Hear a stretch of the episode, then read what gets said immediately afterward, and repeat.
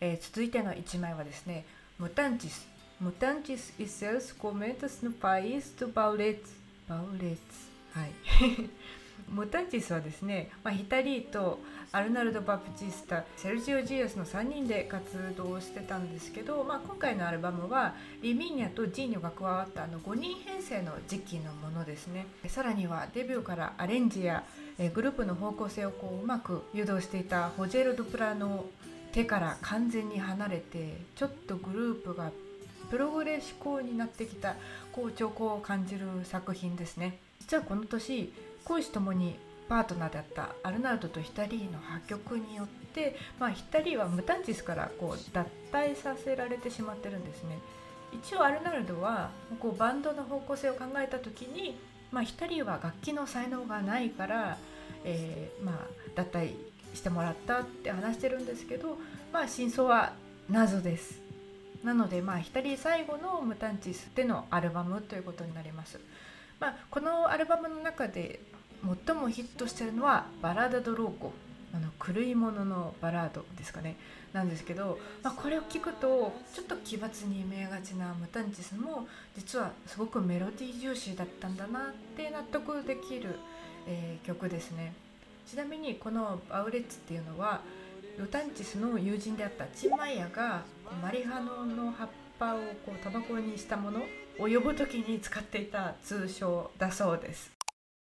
えー、次はこちらエラズモ・カルロスの「ソーニュス・イ・メモリアス」ブラジルで王と呼ばれるのはペレとあの歌手のホベルト・カルロスなんですけどそのホベルト・カルロスの共作者として知られてエラズモ・カルロスですね、えー、それまでのあのジョジョベン・ガルダのスタイル、まあ、ブラジルのロックの、まあ、スタイルがちょっとだんだん下火になってたってこともあるんですけど、まあ、エラズモ本人は、えー、ホベルト・カルロス以外にも、まあ、チンマイヤとか、えージョルジ・ベンとも、まあ、交流があったってこともあり、えー、ソウルや、えー、サンバホッキーって言われるサンバとロックを融合したスタイルっていうのもうまく手がけることが、えー、できているんですね。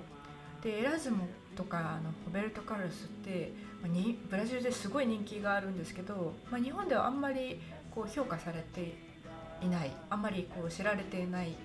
ですね。まあ、ちょっとロック色が強いのが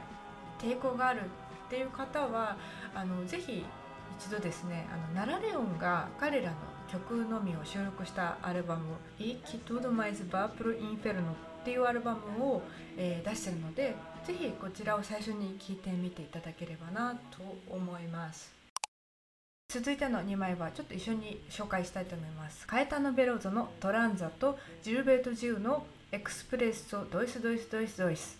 この2枚一緒に紹介するのはですねあのカイターノとジルといえばあのトロピカリアのムーブメントを起こした、まあ、中心的な人物なんですけど軍事政権時代に、まあ、軍部に目をつけられて一度拘束されてるんです。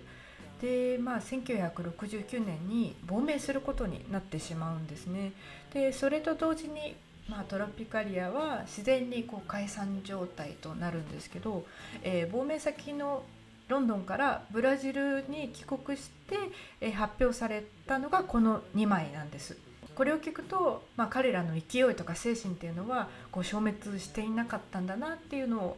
感じます。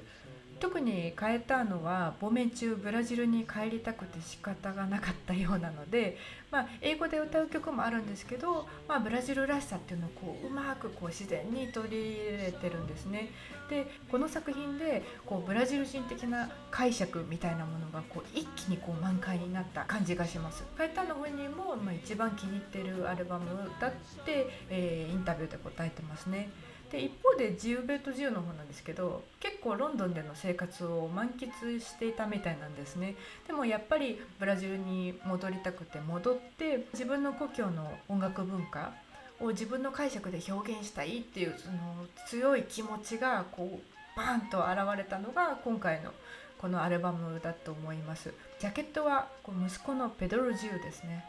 でこのアルバム1曲目からあのいきなり北東部で演奏されるピファノっていうあの笛の合奏が聴けます。他にもですねジャクソンのパンデーロが歌った曲とか、まあ、北東部の象徴的なものをすごく感じますね。私的に面白いなと思うのは「あのエリー・エオ」っていう「あの彼と僕」っていう曲があるんですけどこれジューが変えたのと自分のことを歌った曲なんですね。変えたのは合理的でちょっと落ち着きがないのに対して、えー、ジューは結構穏やかなタイプで、まあ、お二人は結構正反対な感じなんですけど、まあ、それがこういいバランスを保ってるのか、まあ、今でもすごく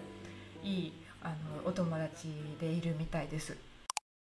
最後にご紹介するのがこちらエリス・ヘジーナの「エリス」あのこれですねエリスがすごく大変だった頃のアルバムなんですねエリスはブラジルで大成功して、まあ、ヨーロッパにツアーに行くんですけどその時にこうポロッとこぼした反軍事政権的な発言のせいで、まあ、ブラジルに戻ってきたら軍部に目をつけられてしまうんですね。でエリスは息子や、まあ、自身のこう命の危険っていうのもこう感じ始めるようになって軍部のイベントで半分強制的に歌わされてでその部分だけがこうニュースで放送されてしまったことによって、まあ、国民からちょっとこう勘違いされて非難をされていた頃です。でプロデューサーにあのホベルト・メンネスカルを迎えて、まあ、新しい風を吹かせたいということで、えー、そこにこうすごくタイミングよく現れたのが、まあ、セザル・カーマルゴ・マリアーノだったわけですけど、まあ、セザルは優秀なピアニストで、まあ、テレビ局とかでアレンジャーをしてたんですね。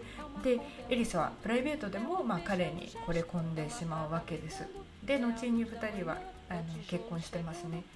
でセザルをアレンジャーに迎えて、まあ、選曲もこうガラリと変わったわけです、まあ、ジョアン・ボスコとアルジル・ブランキの曲とかこの年に出たクルービ大好きなの曲も、まあ、2曲収録されています。あとはファギネルとかベルキオールとか新しい作曲家の曲をどんどん採用してちょっとサウンドもちょっと変わってますね。世界的にはこのアルバムは、えー、アグアジマルソが初めて収録されたものとしても紹介されがちなんですけどブラジルでとっても人気になったのは「カーザのカンポ」っていう曲なんですね。当時ブラジル人はこの曲聴いて涙したと言われています。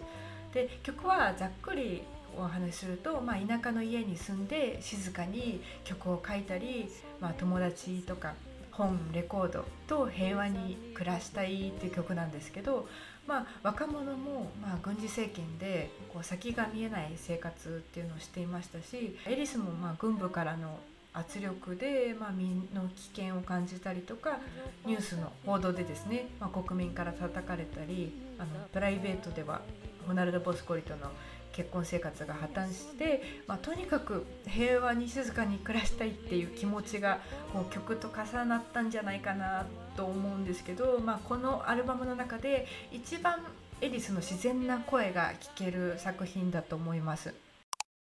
ということでここまで10枚ご紹介したんですけど最後にですね私自身のおすすめももう1枚入れたいと思いますこちらドリカイミのドリカイミ。ドリカイミはあのドリバルカイミのあの息子としても知られてるんですけど、まあ、ドリはですね独特な声質の持ち主で、まあ、曲もこうあんまり万人受けするタイプではないんですけどハーモニーの美しさで言ったらこの人が作る曲はズバ抜けてます。これまでご紹介したレコードの感じを聞いていただくと分かると思うんですけど70年代はあのすでにエレキギターの使用とかあの欧米のロックとかファンクとかそういった要素を取り入れるのは一般的な感じになってきた。むしろそっちの方がちょっと人気があるっていう時代の中でこうドリカイミはこう50年代頃からこう続くトラディショナルな感じのアレンジの美しさっていうのをずっと貫いてる方なんですね。こう今でもそういうスタイルですしやっぱりこうブラジルのギターの美しさっていう意味ではドリカイミとかあの銀河っていうのは本当にもうずば抜けてると思います。なので是非この1枚も聴いていただきたいと思います。今回ご紹介したアルバムは、えー、リンク貼っておきますのでぜひ、えー、いてみてください。ご視聴ありがとうございました。